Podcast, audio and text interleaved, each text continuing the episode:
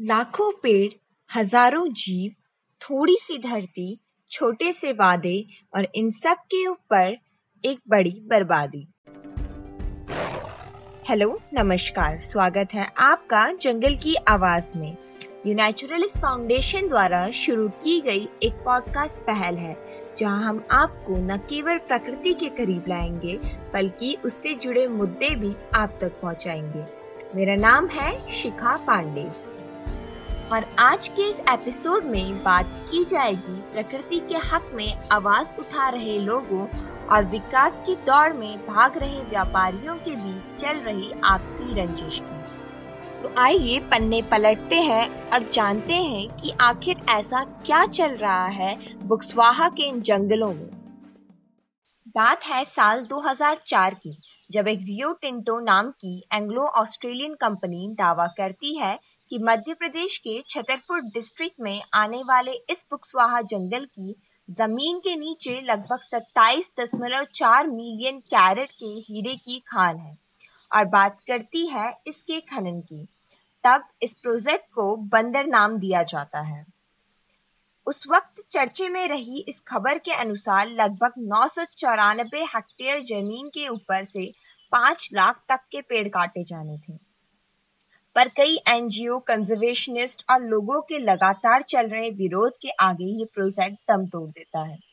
Forest advisory committee और NTCA की report के आधार पर इस योजना को खारिज कर दिया जाता है। पर क्या ये कहानी इतनी जल्दी खत्म होने वाली थी? जी नहीं।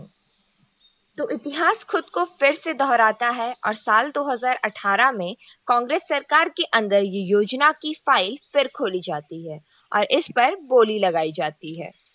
फिर 50 साल की लीज पर आदित्य बिरला ग्रुप के Essel mining and industry limited को इस योजना की ज़िम्मेदारी सौंपी जाती है। तो आखिर ये योजना कहती क्या है और क्या है इसके उद्देश्य?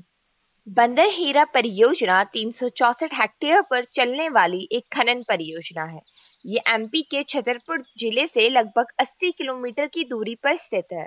लगभग 2500 करोड़ की लागत के साथ ये परियोजना को ई e द्वारा अंजाम दिया जाएगा, जिसमें मिले प्रॉफिट का अट्ठावन प्रतिशत ई e और 42 प्रतिशत MP सरकार को दिया जाना है। अब बात आती है इस खनन परियोजना से मिलने वाले लाभ की। स्टेट माइनिंग मिनिस्टर की सुनी जाए तो इस योजना से रोज़गार बढ़ेगा। बुंदेलखंड और उसके आसपास रहने वाले युवाओं के लिए ये योजना रोज़गार का साधन बनेगी। वहीं दूसरी ओर इस योजना के कारण प्रदेश में रेवेन्यू का भी बढ़ेगा। ये परियोजना लगभग दो सालों में प्रदेश को 1200 से 1500 करोड़ तक का रेवेन्यू दे सकती है। तो फिर तरक्की की राह पर चल रही इतनी बड़ी परियोजना के खिलाफ आवाज़ें क्यों उठाई जा रही हैं? बंदर खनन परियोजना के अनुसार लगभग दो लाख पेड़ काटे जाने की योजना है। यही नहीं, इस परियोजना के लिए हर दिन करीब पाँच दशमलव नौ मिलियन क्यूबिक मीटर पानी की लागत का भी अनुमान है। ये पूरी परियोजना बुंदेलखंड व आसपास की जगहों पर एक भारी संकट बनकर आएगी। बात अगर जंगल और वन्यजीव की हो तो बंदर प्रोजेक्ट की जगह नर्मदा घाटी के ड्राई डेसीडियस फॉरेस्ट का एक हिस्सा है। परियोजना में शामिल ज़मीन एक प्रोटेक्टेड फॉरेस्ट के अंदर आती है।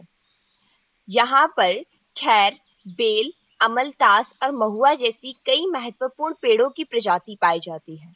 उसके अलावा वाइल्ड लाइफ प्रोटेक्शन एक्ट के अंतर्गत संरक्षित प्रजातियों में से इंडियन गजेल काव सिंघा स्लॉथ बियर तेंदुआ monitor lizard Indian rumped vulture और पिकॉक जैसे जीव भी यहाँ पाए जाते हैं।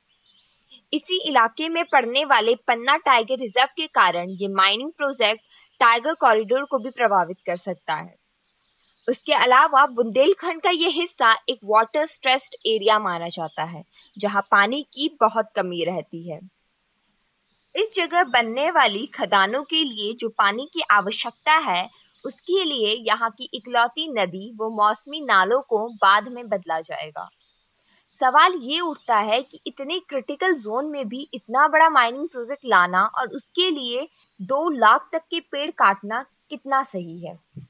सरकार का कहना है कि इस समस्या के समाधान के रूप में हम वृक्षारोपण करेंगे, यानी कि एक मेगा प्लांटेशन ड्राइव चलाई जाएगी।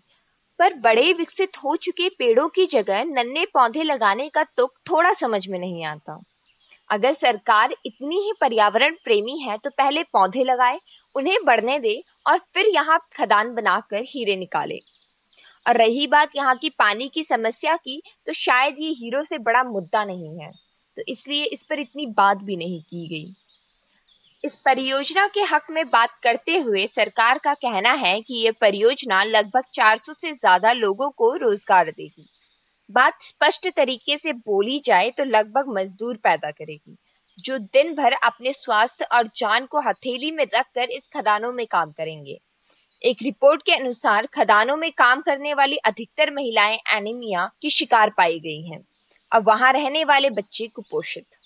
बात आज भी समझ के बाहर है कि ऐसी परियोजनाएँ किस एंगल से आखिर जनता का विकास करती हैं। इस परियोजना को ही देखें तो जो भी कमाई होगी वो सरकार और कंपनी में ही बटनी है।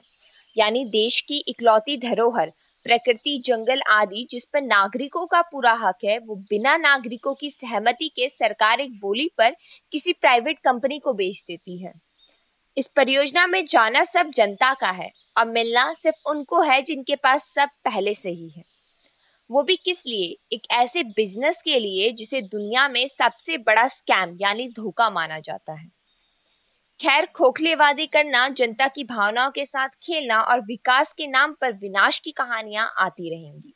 पर इतिहास खुद को दोहराता है कुछ सिखाने के लिए। जनता भले ही मजबूर नज़र आती हो, पर वो कमज़ोर नहीं है।